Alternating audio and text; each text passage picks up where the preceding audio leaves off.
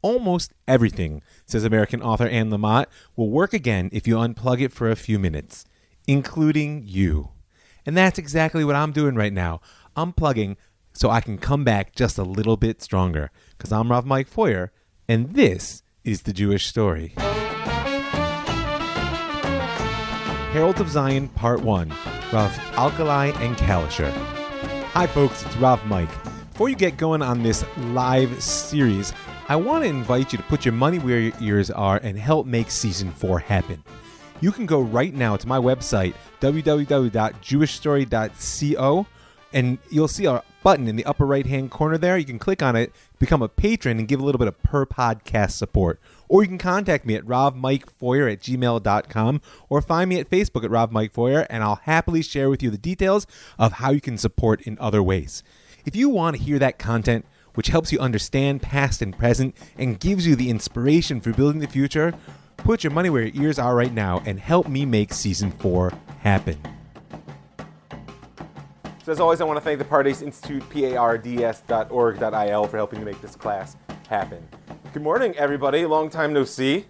It, it, really is wonderful to see a lot of familiar faces, some actually that we haven't had a chance to meet. God willing, someday we'll meet in person. For now, um, the name of the class is The Jewish Story.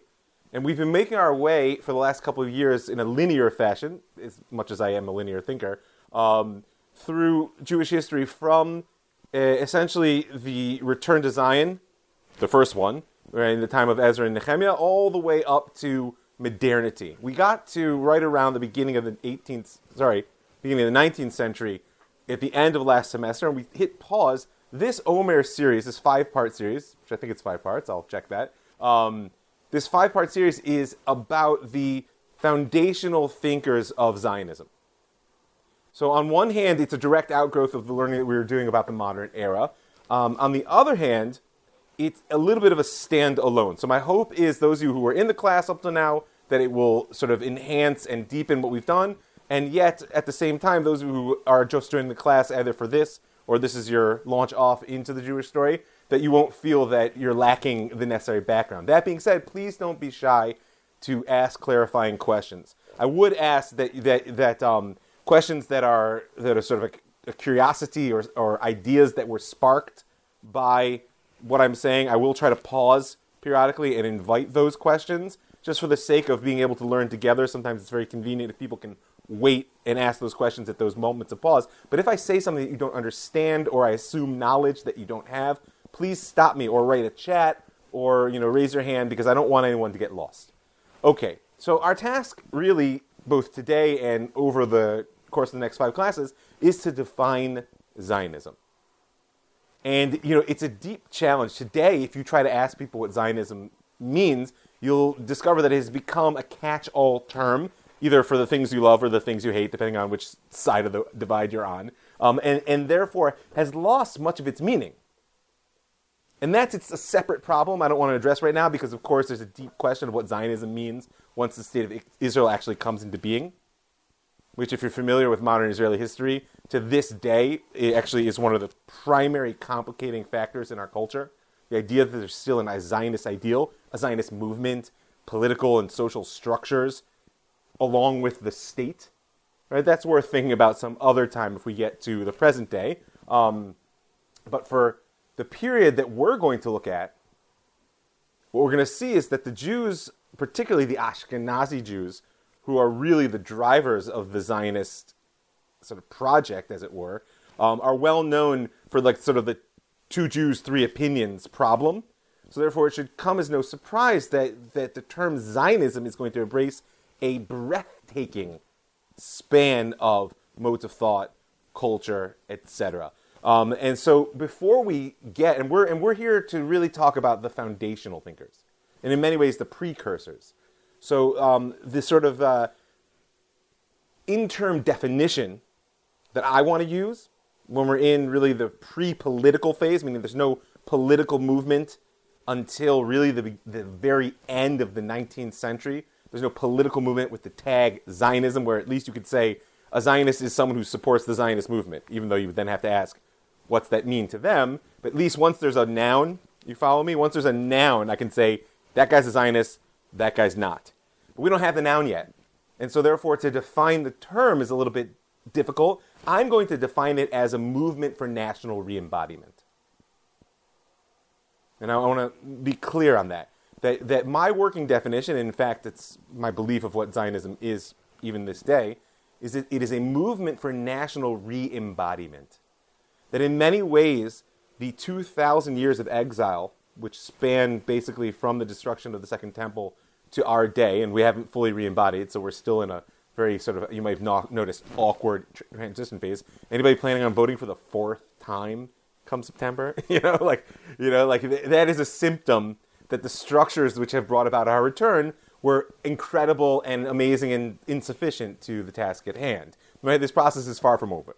But, but for now, this movement toward re-embodiment is really a response to the fact that, that all of the collective structures that we associate with peoplehood had gradually, or some of them immediately, dissolved over the last 2,000 years. The temple is gone. There are no national boundaries. There's no language which is shared in the classical nationalist sense of language amongst the Jews of the world.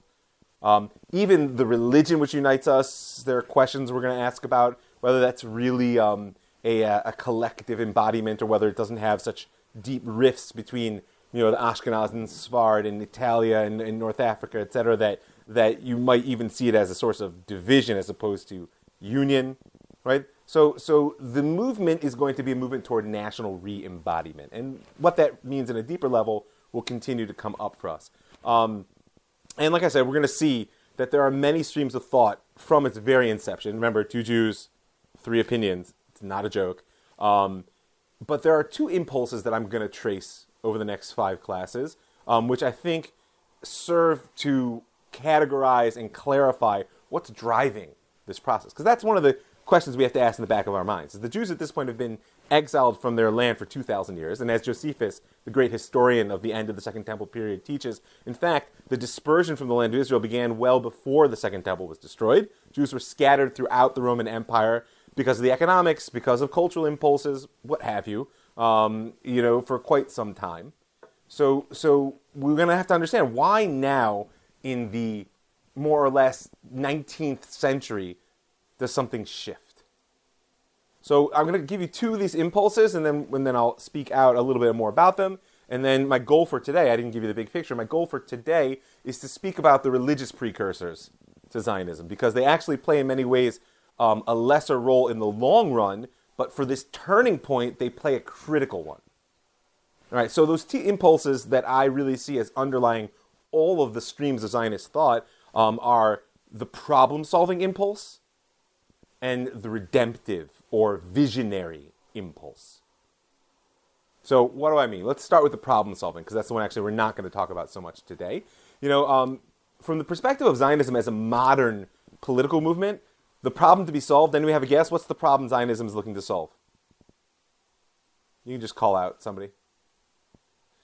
Well, it's interesting. Anti Semitism becomes one of the primary concerns, but it's not originally the, the problem they're interested in solving. Although your point is an important one, Shelley. Anybody else? What other problem? We spoke a lot about, or if I said it to you, what question are they looking to answer? But even those are already your proposing solutions. I want to know what the question is. Those people who are in the last semester, yes, thank you very much. You have to remember this. You must remember this that Zionism, particularly political Zionism, is formed out of the urge to answer the Jewish question. And today, in the 21st century, there is a little, I mean, listen, uh, Holocaust Remembrance Day is coming up this week, and there's a little bit of discomfort, perhaps, around the fact that, you know, we think of the Nazis as providing the final solution to the Jewish question. But you have to remember that before the Nazis were even an evil dream in the minds of the anti Semites of Germany, right, that the Jews were trying to solve the Jewish question. And, and, and that question, in that sense, um, we've spoken about as a product of modernity. I just want to remind you what I mean. Is that, and, and Shelley, you'll see the parallel to anti Semitism quite quickly, which is that, that in the medieval era, in European, because remember, Zionism as a political movement begins in Europe and keeps most of its momentum there, although it's more diverse than that. Um, but in the medieval era, the Jews of Europe had a place. One of the benefits, if you want to call it that, of feudal society is everybody had their place. And so long as you stayed in your place, right, then everything would be okay. I mean, unless your place happened to be a starving serf, in which case you'd starve. But, but meaning the structure was dominant. And that was symptomatic of much of medieval culture. The individualism and mobility that we associate with life is a product of modernity, except for a very thin stratum of society, right? And so the place that the Jews had in medieval Europe was really a product, we've spoken about it many times, of the Augustinian thought, right? One of the great church fathers of, of uh, the Catholic Church from the fourth century who had this notion of the city of God. And within his sort of uh, theo- theological, political structure, the Jews were the suffering remnant. They were a witness people who theologically needed to survive in order to testify both to the truth of Christian scriptures or truth of the Christian interpretation of Jewish scripture, I should say more accurately, right? 53rd chapter of Isaiah, which they read as a precursor of the coming of Jesus of Nazareth, it's really convenient to have the Jews around to say, yeah, Isaiah was a real person. See, there are the Jews. And as a testimony to what happens to people when they reject salvation. That's the suffering witness side of it. So that may sound awful, but at the same time, it was a place within society theologically and philosophically. And that's why, as we've noted many times, the church, organized church, more often than not defended the Jews in the, in the medieval era when it came to large scale destructions of the Crusades, etc. It was the mob and the nobles who would often try to get rid of them. It's not that the church did no evil, don't get me wrong, but the organized structure of the church saw a place for the Jews. That's the third theological, philosophical place in the Middle Ages. The political place was serfs of the king. Right? The Jews were a middleman between the king and either the nobility or, or the, the sort of like non noble economic class. And we've spoken at length about how that role had a very two edged sword nature. But the point is, is the Jews had a clear place as a collective body, the Jews, not this Jew, that Jew, and they were regulated by law, by, by canon law, by the church, and also as secular law evolved in Europe, they found their place in secular law. You can find it in the oldest codes of European law, in the, in the Justinian Code amongst the Romans, in the, um, the Visigothic Code the, from the Iberian Peninsula. The Jews have a legal defined status. But what happens in modernity is that as all those medieval structures are deemed by Christians to be, well, medieval, right? And they want to get rid of them, want to emancipate their societies, free themselves from the yoke of the church, free themselves even ultimately from the yoke of the nobility and the monarchy. And they develop, or let's say, reawaken the classical Greco Roman concept of citizenship. And they develop all these things we spoke about last semester this idea that the state has a duty to citizens. Like the things that we, having been blessed to be born into a free society, take for granted. Right? As all of these notions came about, we're going to call them in as a lump emancipation. So suddenly, we got a question, which is what do you do with the Jews? And one of the answers, Shelley, is you hate them because because they don't fit. They don't fit all your notions of enlightenment. They don't fit all your notions of of a of a sort of pseudo Christian society. They insist on remaining the Jews. They were stubborn people, as Moses himself, actually God himself, said. So the the Jewish question, in its most simple sense, is what do you do with the Jews now that we don't have a place for them? And as we spoke about last semester, the sort of two dominant streams of um, sort of a philosophical perspective on this um, were we embodied in Voltaire and in Montesquieu. That Montesquieu was this notion that, that if you emancipate the Jews, they will adapt and become good European, read sort of like deist Christian citizens, right? That basically Jews are welcome into our culture, but they have to check their culture at the door. We call that assimilation. Voltaire, on the other hand, who was no big fan of the Jews, saw the problem as more immutable. He did not believe that just by emancipating Jews that we would change our nature, and therefore, really he felt that we were an alien element that had to be rejected. He never advocated for violence or destruction of the Jews. But the, the worldview that he crafted ultimately, in many ways, did. And so I posed to you guys at the end of last semester this idea of the two paths open to the Jews from that perspective were assimilation and elimination. Zionism is a third response. And that's why I forget who said it, that, uh, uh, Matt, that this idea of finding safety and, in, in our own homeland was a growing realization that the problem solving, remember, we're talking about the problem solving impulse within Jewry, right? The people who didn't want to assimilate and didn't want to be eliminated were left with, you know, not much other choice than we got to get out of here. And as we'll see, by the way, it wasn't obvious that where the, the exit point would be to the land of Israel. But we'll speak about that as we go forward. Right now, I'm just giving the general frame that there is this whole side of, um, of problem solving. And by the way, it is critical to remember that even amongst the Jews, that, that, that getting out of town is not the only possible answer to the Jewish question. And it's far from popular for most of the de- first decades of its, of its um, existence in, in many ways, it's, it's the Holocaust and the massive destruction which is wreaked on most of European Jewry, which leaves Zionism as the last viable solution to the Jewish problem. Right? And, and that's a discussion that um, we're probably not going to have time to have together, but it's important in light of you know the Holocaust Remembrance Day coming up. Is that is that the other solutions, be they um, reducing Judaism to a religious identity. Right? This idea that you could be a German of Mosaic faith, and even like a Orthodox Jew. I'm not even talking about the assimilationist element of abandoning sort of the traditional Orthodox Jewry, right? But that is assimilation in of itself. If you become a German of Mosaic faith, that's an assimilationist stance, but a way to reduce the culture to religion and thus preserve it within the structure of civil Western society and, and we'll speak more about the fact that that um, that uh, classic orthodoxy is an assimilationist movement as much as the accusations that it casts toward the reform movement. It's just the elements of Western society that it assimilates are different. Um, so that's one possible, right? The other possible is basically complete assimilation to become more German than the Germans, right? You guys know the old joke that the the old joke that the Jews are just like everybody else, only more so right? So, so you become more German than Germans, and then you don't have to ever leave town. People who are familiar with European history know that this did not end well.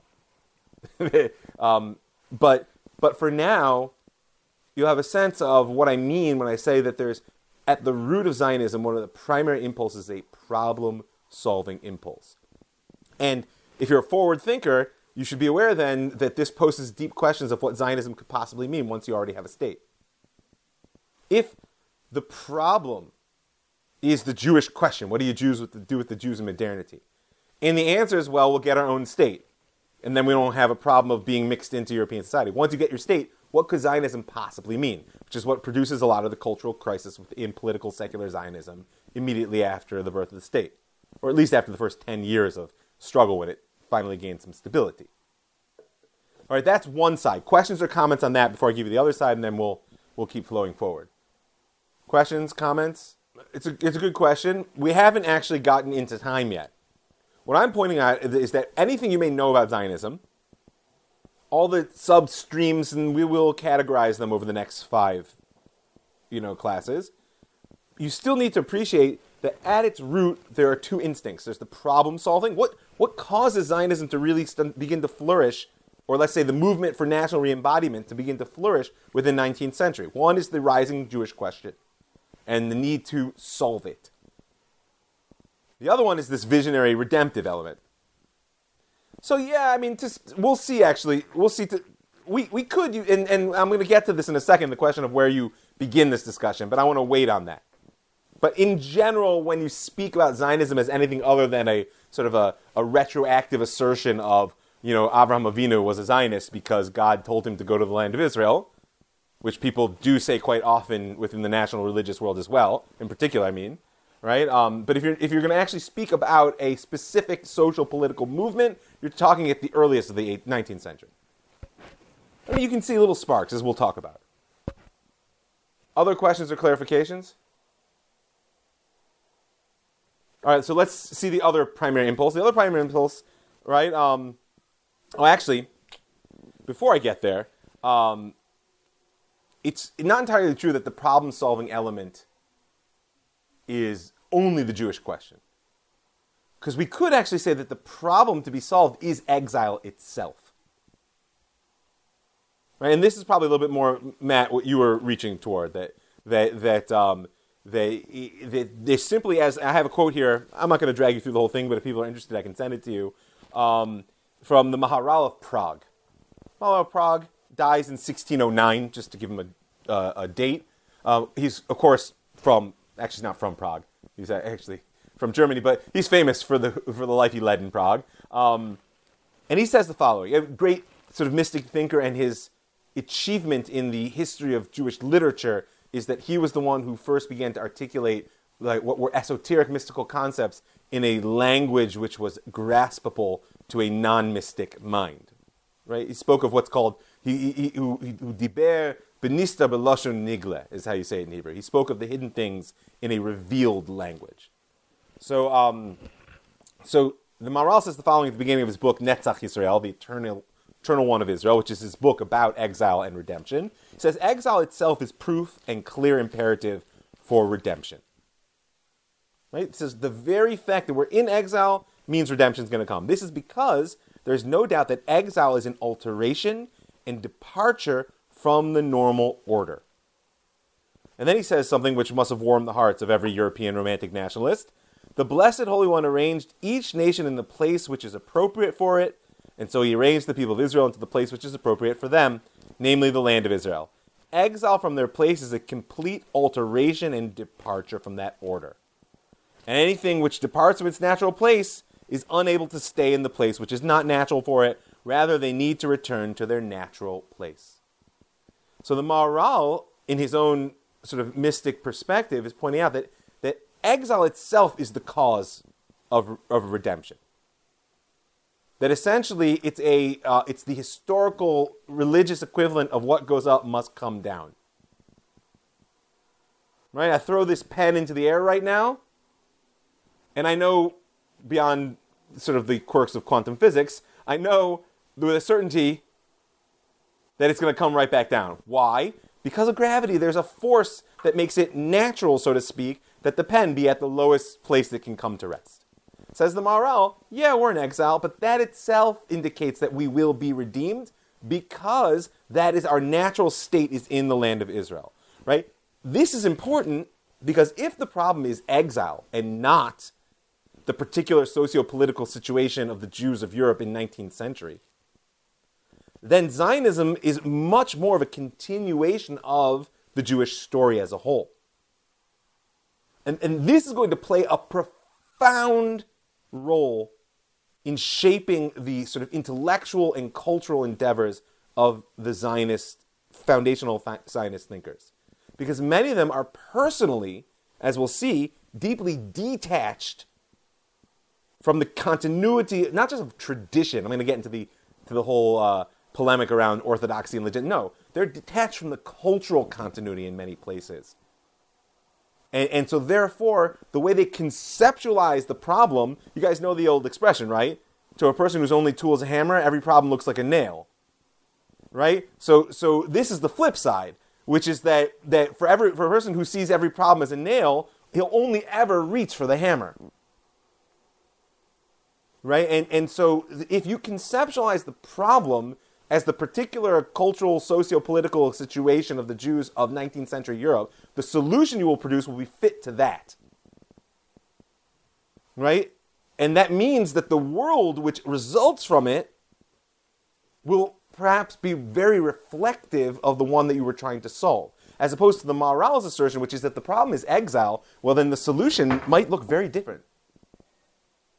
And I want to keep that in mind as we go forward and we see who are the people who actually um, actually propose these solutions. It also, by the way, lends itself to a whole discussion that we won't go into right now, but it's worth just putting on the board, um, which is that um, can you be redeemed outside of the land of Israel?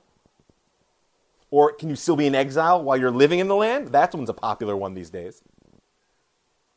Right? You see how the, the, the, it's, it's just if the problem is exile and redemption, it, it becomes both much more of an expression of the ongoing Jewish story, as opposed to a, a, a reaction to immediate socio-political circumstance, and it poses the question of what's redemption to begin with.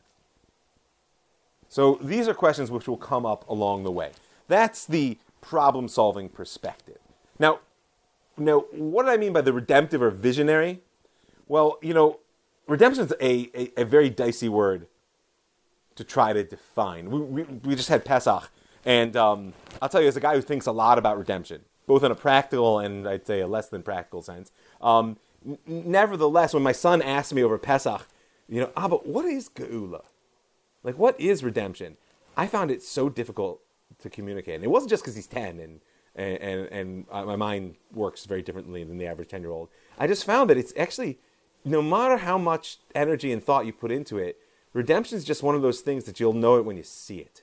And to spend too much time trying to define it beforehand, in many ways, is to limit its capacity to change the world. Right? And, and, and so, so we gotta have we gotta have to be wary of the redemptive impulse here, just as we have to be wary of the problem solving impulse because the, really the limitation is the same. Again, if I identify the problem as a nail, I'll only ever reach for the hammer. If I define redemption as X, whatever X is, well, then I'm only ever going to reach for the tools to make X happen, and I might be actually missing something much bigger. That being said, that within the identifiable streams of Zionist thought, we're going to see a significant diversity of of what vision, what redemption they are pursuing. First of all, this classical messianic thought, which we're actually going to speak about today. That's going to be um, our focus today. We're going to speak about the religious heralds of Zion, as, as they're called. Um, right? So I don't want to define it too much right now, as we'll see. Even to, you know, you, you grab five rabbis and you try them to get them to explain what the Messiah is going to look like. If anybody's ever done that, you realize, good luck. right? It's not just different visions; they're often competing visions, right? Um, nevertheless, we have this whole long messianic story, and we'll come to it. And, and maybe the vision that, that, that Zionism is attempting to realize is a new phase of that messianic vision. But then let's remember that by the time, say, the turn of the 20th century, when Zionism is an actual political movement, the bulk of Europe's Jews no longer identify, well, I don't know, bulk, let's say half. Half of Europe's Jews no longer identify themselves as religious in the, in the classic sense. They've adopted a whole new secular messianism. And you know what the most popular secular messianism of European Jewry was at the beginning of the 20th century? Who knows? Somebody's got to say it. Come on, guys. Socialism or communism, I mean, yeah, pick your, pick your subset. Yeah, it really was socialism in all honesty because the Bundist movement was the largest social movement amongst the Jews of uh, Eastern European Jewry. What's that? Wait, so I'll lump together the socialists, the communists, and the anarchists. Right? That, that, that basically, these are secular messianic ideals. And they will see Zionism as an opportunity to create an ideal human society. Right? That, that, that there's no desire to be saved in the divine classical messianic sense, but there's a lot of the same fervor for salvation. They just see the tools now to be the sort of um, the inevitable processes of history, as we'll speak about when we get to Moshe Hess, which was a very important early thinker in this story. Um, it, there's a lot. Yes, this is a this is a later development. The idea that one can't that the definition of exile is the belief that I belong other than where I am, um, which I didn't bring up because there's, only so much we can do together. But as long as you raise it, that um, just be clear that people can understand that that if I move from one state to another, except if I move from New York to Florida, which case I'll always call myself a New Yorker, right? Um, the, but if I move from one state to another, I don't see myself as in exile. I see myself as having moved. I now live somewhere else, right? But if I'm forcibly relocated, then my sense of selfhood, identity, and place is elsewhere. The definition of exile on many planes physical, emotional, psycho- psychological, perhaps even metaphysical is that things ought to be otherwise. And, and, and so, leaving aside your point about the fact that most of my students and good chunk of American Jewry no longer sees itself as an exile, and therefore there's a huge shift, what we're going to see is that as the Zionist movement is emerging, in fact, we already mentioned that there's be a good chunk of European Jewry who sees emancipation itself as redemption. Because if the Europeans are willing to just let us live as one amongst them and have the same rights and a decent life, that's redemption. Right? And it all depends, again, on how you define the problem. So thank you for raising that point. But, but to, just to make the same order with the redemptive impulse as with the problem solving, is that you have the classic messianic ideal within the redemptive impulse. We'll speak more about that today. We'll have this secular messianism that will belong to the communist, socialist, anarchists who see Zionism as a, as a vehicle for building an ideal human society, and they'll have to deal with um, the deep challenge of reconciling the particularism of Zionism. I mean, it's the movement for the re-embodiment of the Jewish people, and the universalism of things like communism and socialism. And we'll speak about that tension again in the person of uh, of Moshe Hess and perhaps others um, as we go forward. But it's a tension you can still see in Israeli society. I don't know if there are any Meretz voters out there, but like Meretz has has struggled in the last say two decades to decide whether it still considers itself a Zionist party because it has begun to sense that the particularism within Zionism has overwhelmed the universalism, which it had always seen to be its truly redemptive element. Meretz is a is a is an outgrowth of um, of this type of secular messianism. Right, one of the most idealistic parties in the Knesset. You can love them, you can hate them. That's not the issue, right? Um, the but but um, and that tension is tearing the party apart in many ways. It's tearing other parties apart. Um, uh, but this is the second element, sort of the secular messianism. Um, another one, another redemptive impulse, or we'll call it visionary impulse, that you're going to find at the roots of Zionism um, will be the notion of the new Jew. This idea that um, that the, in order to be redeemed, the Jew needs to be truly reborn. Um, and, and, basically, you could say that what's needed is to redeem, redeem the Jewish people and not just the Jews. And we'll see that thought in the form of Max Nordau, and maybe we'll talk about Berdichevsky. I don't know. We'll see where, where we get. Um, fascinating and, in my humble opinion, deeply disturbing um, elements of Zionism, but the quest for the new Jew is you will have a new understanding of the discourse in Israeli society if you're not familiar with the discussions around what the new Jew is. If you want to understand the relationship between the secular government cultural infrastructure and the Haredisha world, you need to understand the role that the redemptive visionary impulse that Israel was going to create a new Jew plays to this day in the sub, I would say, the subconscious discourse usually. So we'll speak about that again, Nordau and maybe even Berdichevsky. And last but certainly not least, uh, nationalist idealism. Nationalism was a, vi- a visionary movement in the 19th century. And we'll speak about it. The fact that, let's not forget, it was a liberal force. Today, nationalism is a conservative force because the world is made of nation states. But in the 19th century, most of the world was made up of, of uh, multinational empires run by usually families. And therefore, nationalism as movements for sort of uh, national self determination of peoples was a liberal force, right? And, and therefore it lent itself to a lot of visionary, idealistic um, conceptions of the world. The people are familiar with Woodrow Wilson and, and um, the whole Paris peace process, which of course he didn't get to participate in, but um, that, that was a whole vision of, of world peace that uh, we will touch on, particularly um, through the thought of, uh, of Jabotinsky, of, of Zev Jabotinsky. So those are the redemptive elements. Again, just to click them off for you so you can have them in your brain. Classic messianic ideal, which has the easiest argument for continuity with the past. This secular messianism, which is a product of the communist, socialist, anarchist, the isms. But the, the issue there is the see Zionism as a vehicle for the creation of an ideal human society.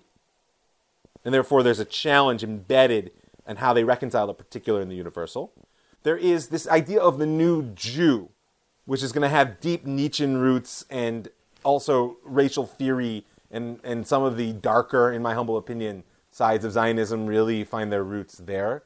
Um, and then the nationalist idealism, right? In, in the idea that uh, nation states and national self determination was a evolutionary leap forward for humanity as a whole, but for each nation and not for the ideal society.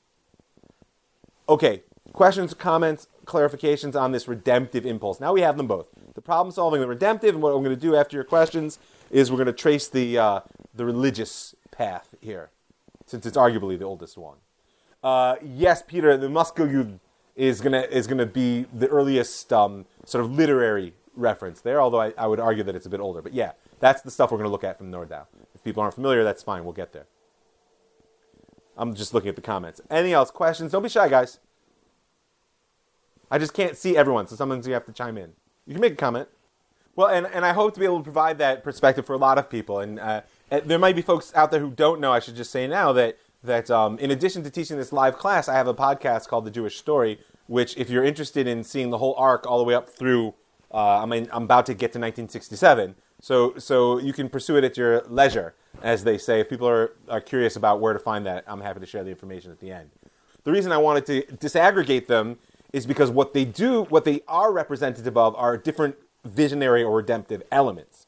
It's true. You will have religious socialists. You will have, um, you know, religious nationalists for sure.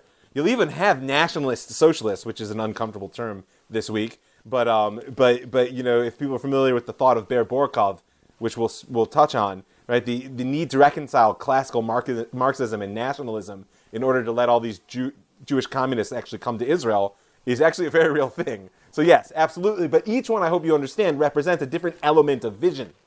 Uh, other comments or questions? People will either write them out, shout them out. We'll keep going. Okay. Now, it is great. We're doing perfectly on time. When we speak about religious Zionism today, in my notes I have it here in quotes, right? And one of the things we want to be wary of um, is is anachronism in language. It's always a problem in life and teaching, even more so, that we use terms because they help us communicate. I say to you religious Zionism, and you can say, okay, there's somehow a union between the religious classical impulse of the Jews, which has developed for 1500 years in exile, and this new Zionist thing. That sounds nice, except I say religious Zionism, what else does it mean? You know, guys with knitted kippas and like people like me, like look like me, right? Live in settlements. They have a political party, right? So we have to be careful with um, the anachronistic tendency of language when I say religious Zionism, I'm saying as a movement for national self embodiment, what are the religious roots of that movement? And so I made a joke before about Avram Avinu, about our father Abraham, but it's, it's not entirely a joke. I mean, he is the first person to hear this call, Lech Lecha, go, or go forth, or go to yourself, depending on how you want to read it. And receive a promise that it's only in the land of Israel that he'll become a great nation.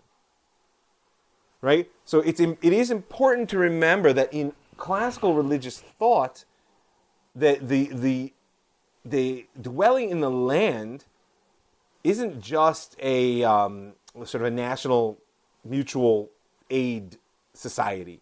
That, that, you know, like in the Hobbesian sense, that we band together in order to hold off the dangers of life alone that there's a way in which the land is a vessel for a divine relationship on a national scale.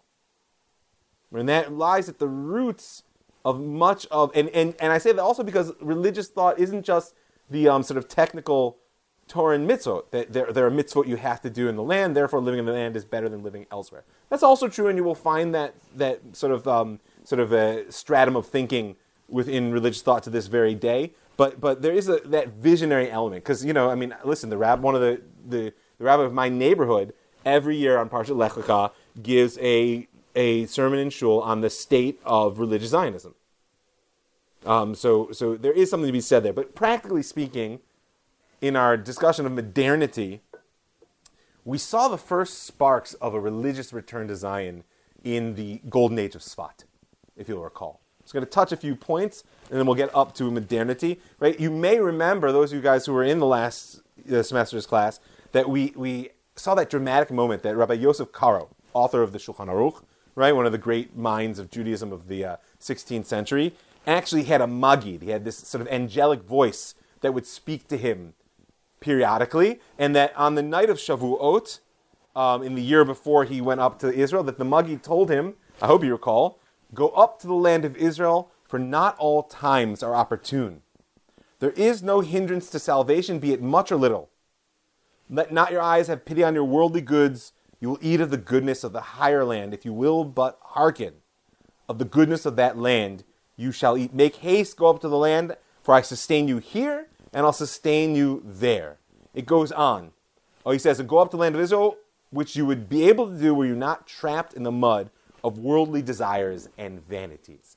So we saw that a lot of the religious culture and the tremendous creativity that flowed out of Sfat, I'm talking now in the 16th century, right?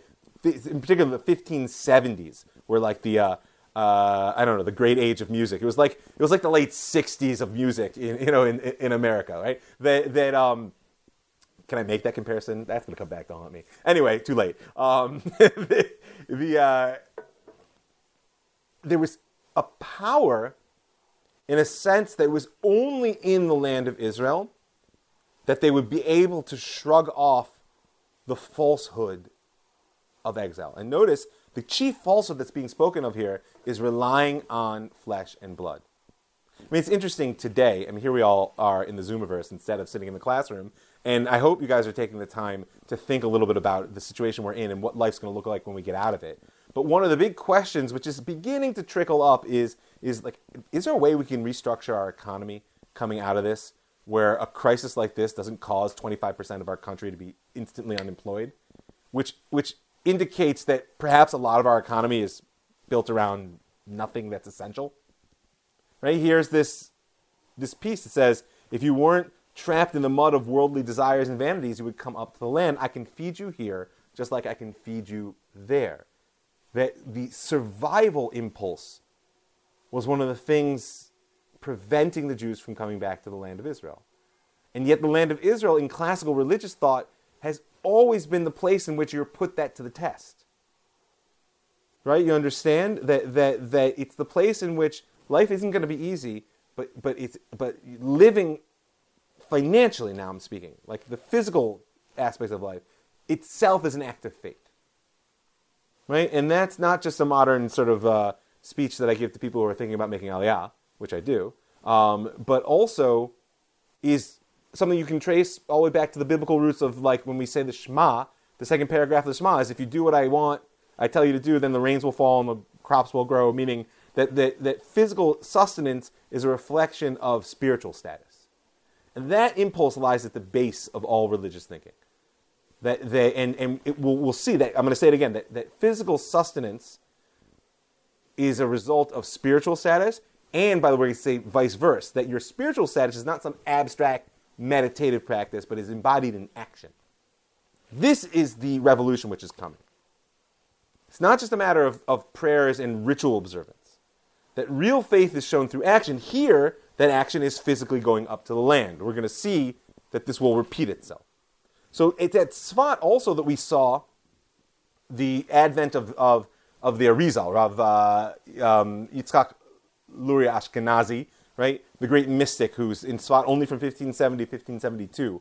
But if you guys recall, or if you're, you were in the class, you should know that the revolution, there were many that the, uh, the Arizal brought about, was really empowering individuals through their action to bring redemption. Right? This idea of, of tikkun. It's become quite familiar in popular discourse today to speak about um, lifting up the sparks. That life is a quest for finding the little fragments of divine light amongst the shards of broken vessels which are the world in which we live. So, beyond the poetry and beyond the theology, which is quite profound out there, the simple sense is that the Arizal is the one who returns one's experience and one's activist stance to its rightful place as a source not only of authority but of redemption. And you could probably hear why that would be a precursor to any large scale movement toward national embodiment. Religious fatalism is always lurking. A person who has a deep faith in God is always going to be posed or faced with the question of why should I ever do anything? If I'm sick, why should I go to a doctor? I mean, if everything comes from God, then God may be sick. Right? If I lose my job, why should I go look for another one?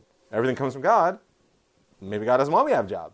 So Judaism is filled with the activist stance, usually through Torah and mitzvot, telling you, yeah, I hear your logic, but fair. That's not how we live our lives. right? And, and, but nevertheless, one of the challenges of exile is that that momentum will grow larger and larger. And it will particularly, as we'll see, depending on where we get to, um, one of the reasons that, that um, religious Jewry, almost en masse, in the 19th and certainly 20th century will reject Zionism is because it's seen as blasphemous.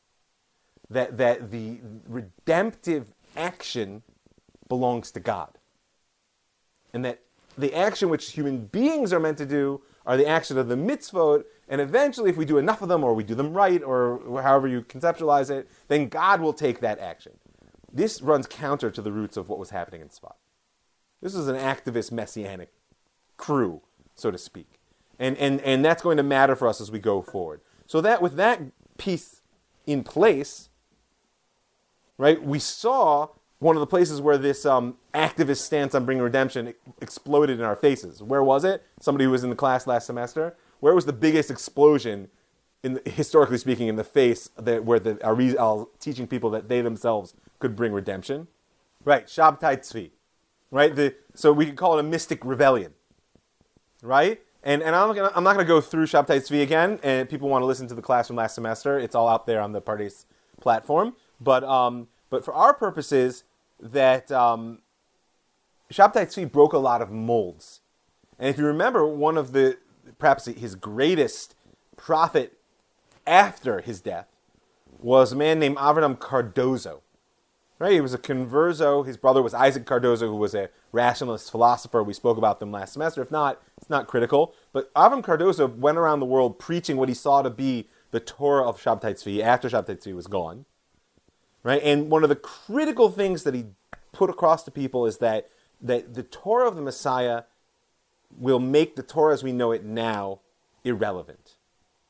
That idea has its roots in the classic Midrash. He didn't, um, he didn't make it up himself, but but it's an idea which has caused a lot of waves. Christianity, not the least of them, right? Um, was that was the primary claim of uh, the the sort of the apostolic Christians that that yeah, the Torah was necessary for its time, but that their Redeemer had come along and taken it to the next level, right? And and here we have a return of that impulse. And what's in particular, he said, and to achieve this new Torah. I want you to listen to this. To achieve this new Torah, this messianic Torah, the number one thing we need to do is cast off the yoke of exile and everything it involves. The quote I have from him is negating its religious and institutional forms, it being exile, in order to return to the original fountainhead of Jewish faith. Now, the idea that in order to get at Messianic Torah, you have to do what's called shlilat hagalut, the negation of exile. That basically, that being trapped in exile is more than a physical, socio-political question. Who said that? That was Avram, that was Avram Cardozo, who was uh, Sabbatean prophet at the um, let's think about it end of the eight end of the 17th century. So you know end of the 17, 1600s. Yeah. Um, the this idea will stay mildly underground. Anybody know who the next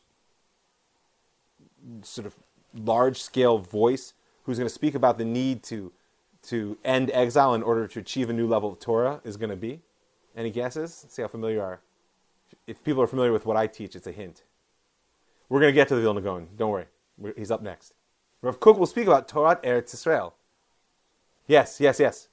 He will speak about Torah Eretz Israel, this Torah of, of the land of Israel, which is fundamentally different. So why do I mention it to you? Be- because I want you to see how it's it's Davka, the heretical, groundbreaking, sort of institutional shattering, and perhaps sinful. I'm not getting into that right now, but it's the non-normative elements which are the ones which are able to break the mold and allow things to go forward. Which is one of the fundamental questions that we have to keep in mind. Is that is that how do you progress in an evolutionary sense as a people, right? Or how do you get to redemption from a state of exile? Is it a continuous process? Right? That's what normative religious thought wants to tell you. Just keep praying, keep doing mitzvot, be kosher, you know, keep the laws of Taharat Mishpacha, etc., and God will take care of the rest. But there's a, the element in the religious world that actually makes things happen is the one that says, no, we need to make some quantum leaps here. And that's going to mean breaking some molds. So this idea of shlilat galut, the negation of exile, actually works its way into Zionist thought from Sabbateanism. And it will have profound, the idea of negation of exile becomes a dominant. We will see it again and again and again. To the point today where it's less common in Israel because people envy the life in America, but you can still find it within our culture, this sort of sneer at any Jew who doesn't live in the land of Israel. People are familiar, with A.B. Yehoshua, I hope, yes? The great author, poet, Israeli, yeah? Do you guys remember? It was about, I don't know, five, ten years ago, where he spoke in the marriage, I think it was the American Jewish Congress, like their like centennial celebration, some really big thing. And he basically told them that, that um, Jewish life outside the land of Israel was the equivalent of masturbation when, as compared to sex. Can you imagine? Yeah, in those terms, by the way. It was like, what? You can Google it. His speech is fantastic. But that is a deep expression of this idea which lies at the root of classical Zionism that what it is to nationally re embody is to negate exile. And of course, if you then succeed in building the state of Israel, but exile still goes on existing, you know what you're going to have? You're going to have a pretty negative attitude toward exile, which may sound familiar to you if you're familiar with, uh, you know, like say the last 60 years of Israeli history and, and frankly, the relationship between American and Israeli Jewry even today. We're just tracing the line. Someone here in the, uh, in the chat asked me, where's a Vilna Gaon fit in here? And he's almost up. Um, one, one warning I want to give. That, that one of the greatest um, Sabbatean popular movements that, that, that came at the end of the 17th, the beginning of the 18th century, was the movement of, uh, of Rebbe Yehuda Chassid. People have been to the old city, how we've been to the Churva. Right, the Churva, which is no longer destroyed, was originally this, the, the synagogue built by Rebbe Yehuda Chassid, or begun to be built by him. It's a more complicated story than that. But, but what happened was that in 1700, after um, about four years of travel through Europe and gathering momentum, somewhere between 500 and 1,000 Jews, poor, suffering Ashkenazi Jews, arrived in the land of Israel. And what's fascinating is today, if you went on, let's say, the uh, Jewish Agency website, and you can go to what they have a Zionist history spot there. I don't remember where it is, but you can search around for it. You will find the Aliyah of Rabbi Yehuda Chassid as one of the original acts of Zionism, which is fascinating because you know how it was seen by the Sephardic community, which already existed in Jerusalem when they arrived. And uh, Viva, you're answering, but you're on mute. They were invaders. They were broke and therefore a burden. And you know what else they were? Sabbatean heretics. like, like this is this was bad news. Now, I tell it to you both because there's something slightly amusing about it, but also because you have to be wary of historiography. Right? Historiography, what do I mean? Um, I, I'm a, I'm a spiritual counselor, some of you guys know this, and one of the primary tools that I use in my counseling practice is known as narrative therapy. No, it's a, it's a, a tremendous discipline. I encourage everyone to learn up on it. Uh, um, but the, the, the fund, one of the fundamental tenets of narrative therapy um, is that a narrative is the way we string together the events of life or history for that matter. And I say the way we string them together because, of course, there's always other ways to string together events, and they can tell very different stories. Right? In, in the historical discipline, this is known as historiography. Right? How do you tell the story of history? You can't tell everything. I couldn't possibly tell you everything, even if I did the most massive brain dump I could possibly do. I don't know everything, so you know? So on some level, I have to trace a story through history. And so you want to be very wary of, of what's known as Zionist historiography. Because the Zionist movement won in Europe, largely because the Nazis killed all their competitors. Right? It won, but you should hear that winning because the, there was a fierce competition you know, between the Bundists and the Zionists and the religious, and they, they were fierce competition for the hearts and souls and future of the Jewish people. The Zionists won, and you know what everybody does once they win? They write the history of how actually it was inevitable. They didn't win by chance or by, by hook or by crook or by luck or by vicious political and you know, tactics. No, we're the natural product of the entire evolution of the Jewish story. And in order to do that, everybody creates their foundation myth as far back as possible.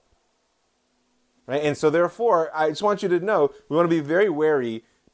I, and by the way, on some level, yeah, Rabbi Yehuda Chassid is a 500 to 1,000 people um, coming up to the land of Israel is part of a growing consciousness in religious Jewry that the land of Israel is a place to be. It's not untrue. But to call it the first Zionist Aliyah is just a, ridiculous co opting of history and one which I just wanted to, I had my notes, beware historiography. So you've been warned, right? And not only, by the way, should you be warned, but that means that you, when you're listening to me, you should be asking the same question as I just posed to them, which is what's the story I'm trying to tell as I string together these events, right? And, and, I, and I actually rely upon you guys to be paying attention, to bring your own knowledge and critical minds. I'm trying to do my best to be honest, but I can only be honest insofar as who I am. So that's my postmodern uh, disclaimer. Um, okay, so someone asked about the Gra. You guys with me? Thumbs up, thumbs down, questions, comments? All right, I'm seeing the thumbs. Okay, great. So somebody asked about the Gra, the Vilna Gaon, right? And, and I assume um, a, that, that Sarah asked about the Vilna Gaon because it's fairly well known that, um, that in the late 18th century, so now we're talking about the late 1700s, and the turn of the 19th century, there was a sort of awakening. It began with Rabbi Yehuda Chassid. Also, the students of the Baal Shem Tov, many of them came back to the land of Israel, and the Vilna Gaon told his students that they must return to the land of Israel because the time of redemption was nigh. If you're talking about redemption, it's always nigh. It's not. It's never soon, right? Um, they, and, and so we see that in the numbers, just first of all, some some numbers that by the year 1800, of the estimated 300,000 people in what is then Ottoman Palestine, um, there are about 5,000 Jews. And that's a, that's a significant increase. It is true that there has always been Jewish residents since the destruction of the Second Temple, but sometimes that was a matter of two or three families.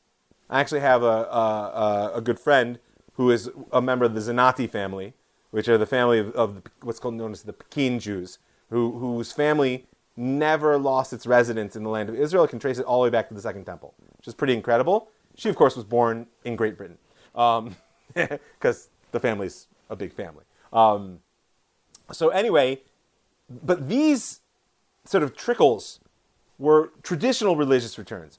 Go to Eretz Israel, go to Zion, and await the Messiah. So it might be that doing mitzvot in the land of Israel, like the Arizal and, and Rabbi Yosef Karo thought, was like more effective, right? That's the sort of Archimedean point of Torah, right? The Torah is the lever, and the land of Israel is the fulcrum. And if you want to move the world, so it's better to put the two of them together.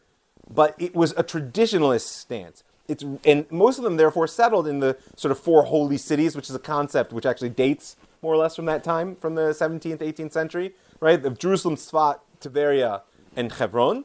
It was in 1808 that our story really begins to change.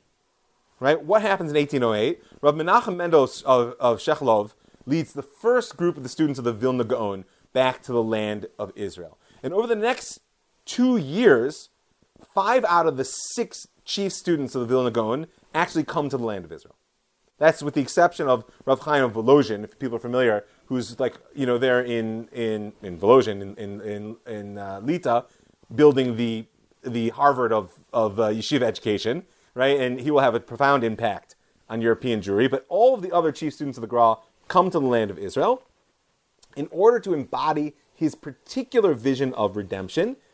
And they will say over and over again, you find it in their writings, they quote it in the name of the Graal of their teacher, that in this hidden redemption, the divine presence cannot arise of its own accord from the dust. Now, this is an important turning point because it's no longer go to Zion and await the Messiah. You'll have front row seats. And it's no longer even go to the land of Israel and you'll rack up more points on the mitzvah board and therefore God will act faster. Now it's God needs your help to bring redemption about. Right? And it will only happen through the ingathering of exiles and their building of the land. This is a shift in thinking, which, again, probably sounds obvious to us because we're living in the 21st century in the modern state of Israel. Or maybe some of you guys aren't in the modern state of Israel, and I actually don't know where everybody is. But anyway, the, the modern state of Israel exists. So the idea that, redemption will only come about through the ingathering of exiles and the building of the land. I don't know about you, I don't think redemption has come yet, but I'd like to believe we're on the way. But in the classical religious thought, there was a huge school of thought that said, no, no, no. The Messiah will come and then ingather the exiles and build the land. So this is a shift, right? One which actually leads Rabbi Yehuda Halevi Edel, who's again one of the Gra's students, to, to um, say that for the future, the redemptive process will be conducted in a natural way without miracles. And that's why at first the Gra's disciples will go to Jerusalem They'll, they'll, and they'll spread out trying to buy up any field or vineyard that they can find. Because they will attempt to embody the Gra's vision through physical working of the land. They are the first group of religious Jews who have a sense that it's not the socio political movements, which will come later, which is basically saying, you know, problem solving doesn't work, life in Europe, we want to move life here. If we're going to move life here, we actually have to just work the land and feed ourselves. Nor is it even the new Jew vision that, oh, the Jews in Europe are parasitically sort of like top heavy into finance and non labor, so we want to bring them to the land of Israel and heal the land and heal ourselves. That's that A.D. Gordon labor vision that we'll speak about. This is when I buy a vineyard and work the ground, I'm going to bring about redemption. It will be the trigger. Right? That's a that's a profound shift in religious life, which doesn't last. Because basically in the year 1840, right, tremendous difficulty, famine, and uh, just financial difficulty causes most of the students of the Gra to abandon that path. Um, it's interesting because the year 1840 was a time of huge messianic um, fervor within European Jewry. There's a Zohar that I'm not going to spend the time right now parsing out, but basically it says that the 600 year of the sixth millennium, which is the year 5600 in the Hebrew calendar, which is also the year 1840, is going to be the year that the gates will open up and that the light of redemption will come into the world. It has to do with the way the Zohar reads the story of Noach. Not critical. I don't know how you feel about the Zohar, but I can tell you how the students of the Gra did.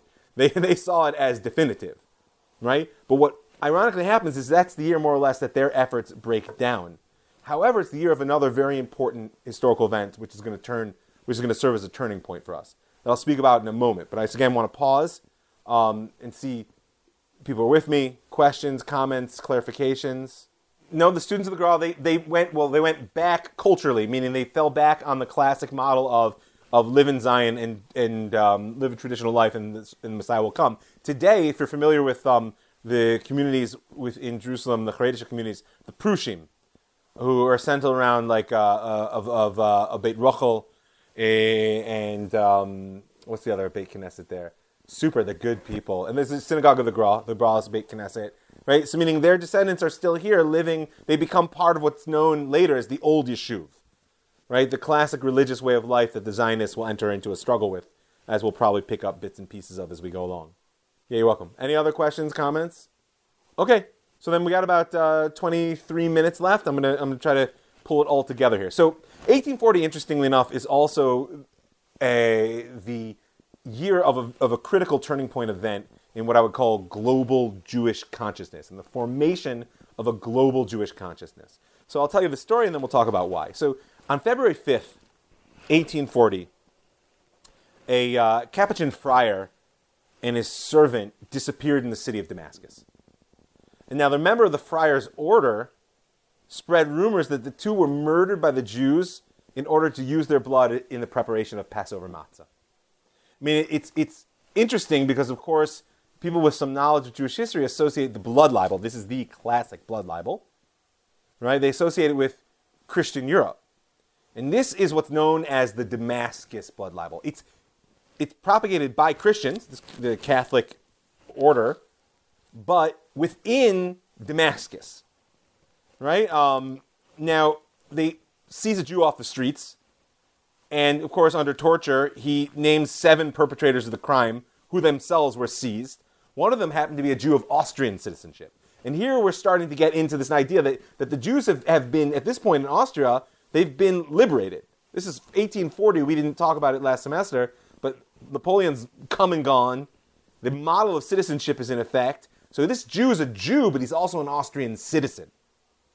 Right? So, so what happens is that two of the accused die under questioning. This is, is after all, Damascus in 1840. Uh, of course, that's still happening in Damascus now. Um, one converts to Islam to save himself, and the others confess, you know, after tremendous suffering, one can imagine, and are condemned to death. And now, however, because the friar was a French citizen, you see, we're into a world of international politics, which even 50 years before didn't exist. And the Jews are going to be able to leverage international politics in a way in which few other people can. Right? So, since the friar himself, the victim, was a French citizen, and one of the accused murderers is an Austrian, this becomes an international affair.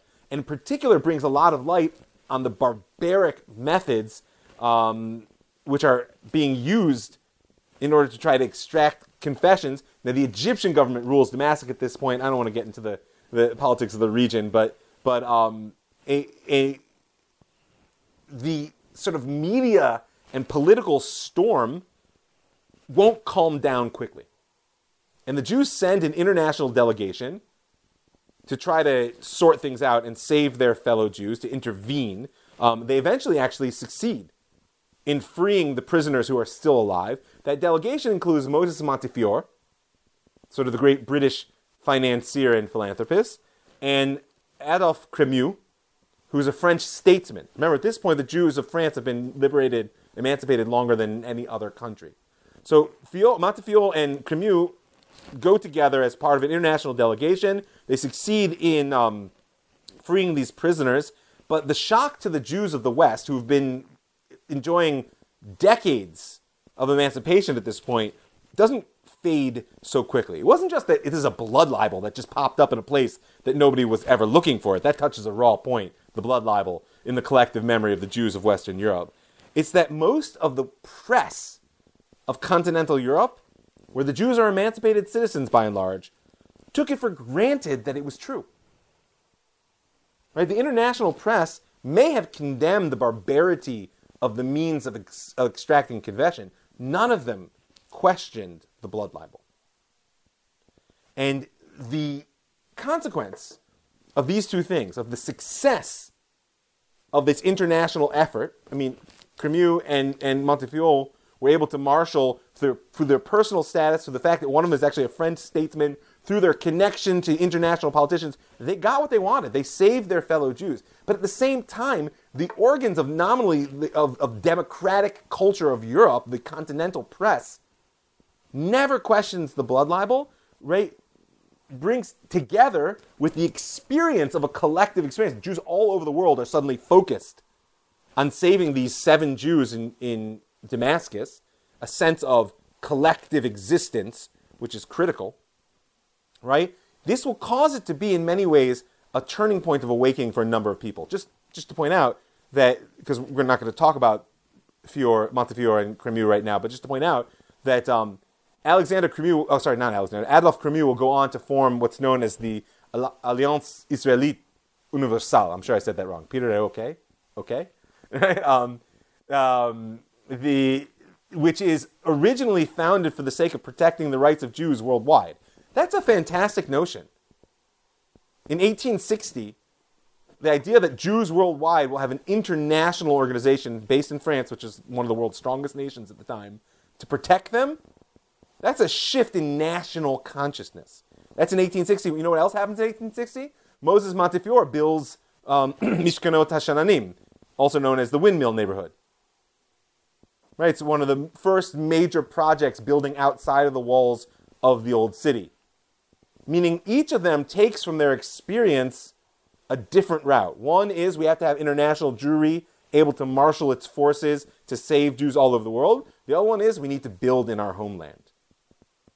But the, the a third person who hasn't been part of the story yet, and we're going to end, I imagine, with his story, um, is Rav Yehuda Alkalai who was deeply impacted by the events of the Damascus libel. Yehuda Alkalai is born in Sarajevo in 1798. Is that when Sarajevo was ruled by the Ottoman Empire. he studies in Jerusalem because you know you can move through the empire quite easily, um, and is deeply influenced not only by the classical education there, but also by the Kabbalah, which is still quite dominant in the land of Israel. Um, he becomes in 1825 the rabbi of the community of Semlin, and we see him popping up for our purposes in, in 1840, where he begins to teach his students that 1840 was going to begin a hundred year period of the days of the Messiah. Now, of course, a lot of um, modern religious Zionists make a lot of that. 1840, 100 years later, is 1940. Like we're already into uh, the birth pangs of the Messiah, into the Holocaust, etc. But this, he begins to teach, and it's not so popular with the other religious authorities that he's saying that this, there's been this turning point year, 1840, which he points to the Damascus blood libel as well as a number of other events in his life. Um, he writes a book right after the libel called Minchat Yehuda. It's in praise of Montefiore and Cremieux's efforts to rescue the Jews of Damascus. Um, and then he so is so moved by this recognition that the Jews need a land of their own as a safe haven that wherever they are, they'll never be safe unless they can sort of support themselves. That he writes a book, um, whereas with writes a the no, he begins to travel. He doesn't write actually. Um, doesn't write uh, Raglim. No, he writes. Sorry, I'm sorry. He writes Raglei Mevaser, the footsteps of the herald, and begins to travel Europe in order to try to convince people. It's basically uh, a detailed plan for national redemption. Right? And many of them actually will become central to the, the vision of Theodore Herzl. Right? He, he, here's a good quote from him. It says, Israel's redemption will be brought about by kings on earth. Notice, international politics. For salvation is the Lord's alone, and he will cause it to be realized by human beings, just as he caused salvation from the exile in Babylon to be brought about by Cyrus. Again, there's a, there's a model they're following that the first return to Zion happened under the aegis of King Cyrus. He's saying it will be the kings of the world who will bring it about. Therefore, the vehicle for redemption is no longer classic go to Zion and pray and do mitzvot. It's create organizations for international political pressure because this was his experience during the Damascus blood libel.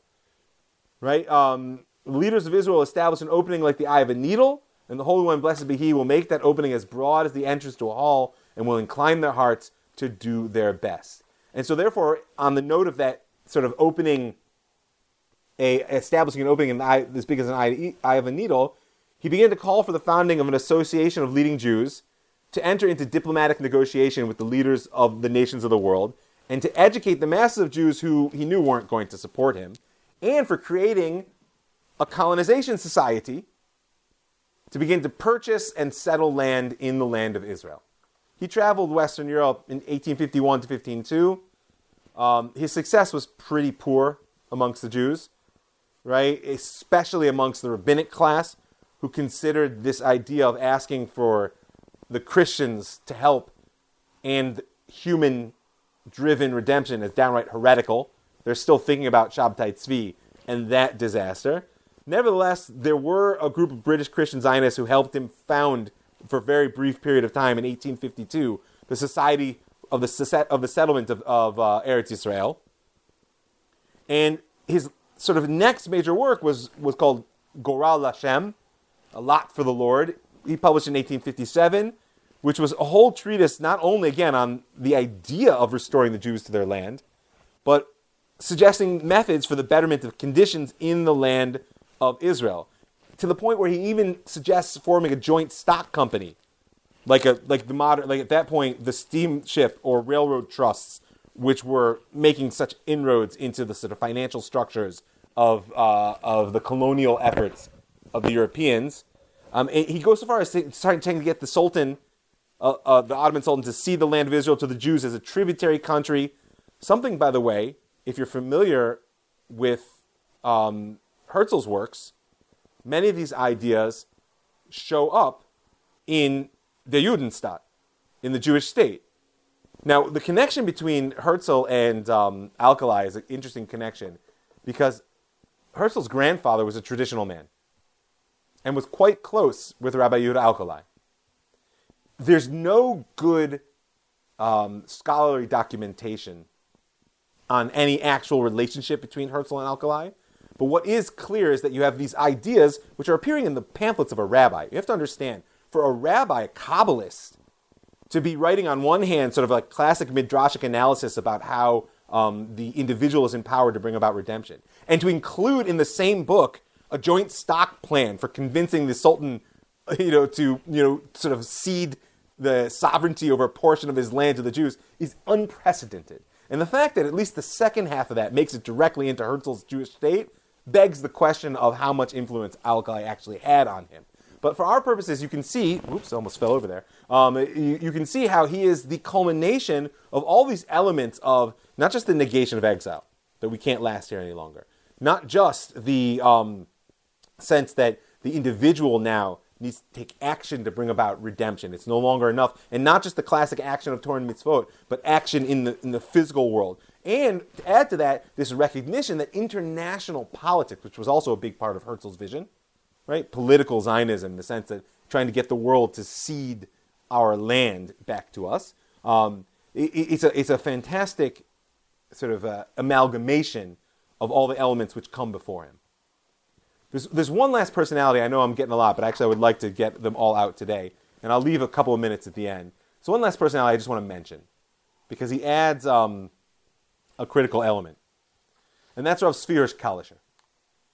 Rav Tzvi Hirsch Kalischer is born a few years before Alkalai in 1795. He's Prussian. He's from the province of Posen. He's, a, he's actually, unlike Rav Kalischer, he's a, he's a major um, voice in the religious discourse of his day. He's a student of uh, uh, Rabbi Akiva Eger. People are familiar with the sort of names of the, of the big religious personalities of the turn of the 18th, 19th century. Um, he, he, writes a lot of classic work, but at a certain point he writes a letter, a, chu, a, a, a shaila, a question to Rabbi Akiva Eger, his teacher, asking him if it's possible to, re, re, to restart sacrifices on the Temple Mount even before the temple is built. So Rabbi Akiva Eger hands the question off to his son, son-in-law, sorry, the Khatam Sofer. These are personalities that we'll speak about when we pick up again in the fall in the development of Orthodoxy, but the big rabbis of Europe, if you're not familiar with their names. And the Khatam Sofer says, first of all, it's an academic question because the Muslims will never let us do it. But he says, if they did, actually, even if the Mashiach hasn't come back, it's permissible to begin sacrifice once again on the Temple Mount. Now, you may be thinking rabbis ask all kinds of strange questions and they get all kinds of strange answers. But Rav Kalischer had been deeply influenced by the writings of Rav Alkalai and all the other streams within Judaism that I mentioned, and he became convinced that it was a Jew's duty to participate in bringing about the redemption, and the primary vehicle for it was the renewal of the sacrifices in Jerusalem. And so he wrote a letter to Amshel Meir Rothschild, who was the eldest son of, of the founder of the Rothschild banking dynasty, asking for funding for a project to restore sacrifices on the Temple Mount. I've always wanted to write a similar letter and just send it off to some rich Jew today and see what response I got. But I probably get the same response he got, which was absolutely nothing.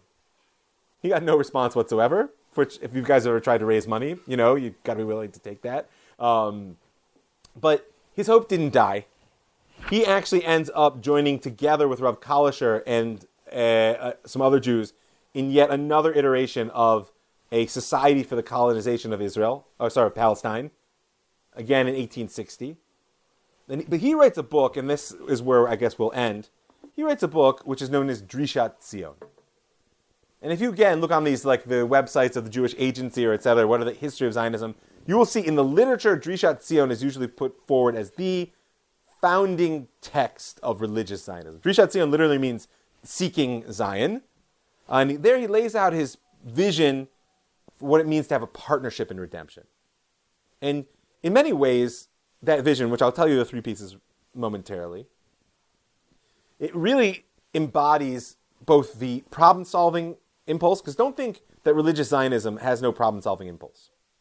You can't, like Chuck pointed out, you can't just differentiate like there's walls between the religious, the secular, the, the, the communists, the and that, that life isn't that way, right? But but you will see that it contains both the problem solving and the visionary. That it is on one hand a product of a deep belief of continuity. That there's one story of the Jewish people, just like the Maharal said, that that that that exile begs for redemption. It necessitates it. And that all that classic continuity. On the other hand, you will see it is, is expressive of what is a, I think, classically modern approach, almost Nietzschean in its radical nature of, of a breaking of history and saying, no, we are able to move forward without any fetters, right? That, that the past does not dictate the future, and that we can, through our own will, bring about redemption. And in that in ways, I would give you, I'll give you these three points, and I want you to see them in many ways as a, as a culmination as this, of this stream within religious Zionism. And it's important for the ongoing story because in many ways, religious Zionism will then take a back seat, a very small back seat, to the whole Zionist movement. I mean, it does things here and there. Until when, of course? What's the year that religious Zionism comes out of the little box that it was kept in? Yep. Yeah, and if you want to understand what happened in 1967, I've hopefully now given you a little bit of perspective that will allow you to do so. So he writes Drishat Zion, and the book centers on three theses. One, salvation of the Jews, as promised by the prophets, can come about only in a natural way through self help. Notice he's now asserting only. That anything else is a false hope, he says. Number two, that it depends on the immigration of Jews to Israel. That if you want to bring redemption, he says, get up and move. And not vice versa, which was the dominant religious thinking of the day, which is when Messiah comes, he'll bring us to Israel. He says, no, you bring yourself to Israel, and that'll make Mashiach come. And three, that the offering of sacrifices in Jerusalem is not only permissible, but is part of the redemptive process. And that's that sort of truly radical shift. On one hand, that's as old as it gets. On the other hand, like who was even thinking that way in his time? And it's a complete breaking of the mold of the world in which he lives. And I think that these three theses, as I said, in many ways kind of um, sum up all the elements that go into the role that these religious thinkers play as the heralds of Zionism. Because, of course, he publishes this in 1862, and that's a good 35 years before the first Zionist Congress. So I'm going to stop. We have five minutes left. Questions, comments, things that people will want to throw out there or have clarified. Happy to hear it. You can also write them down in the comments or you can uh, just call them out.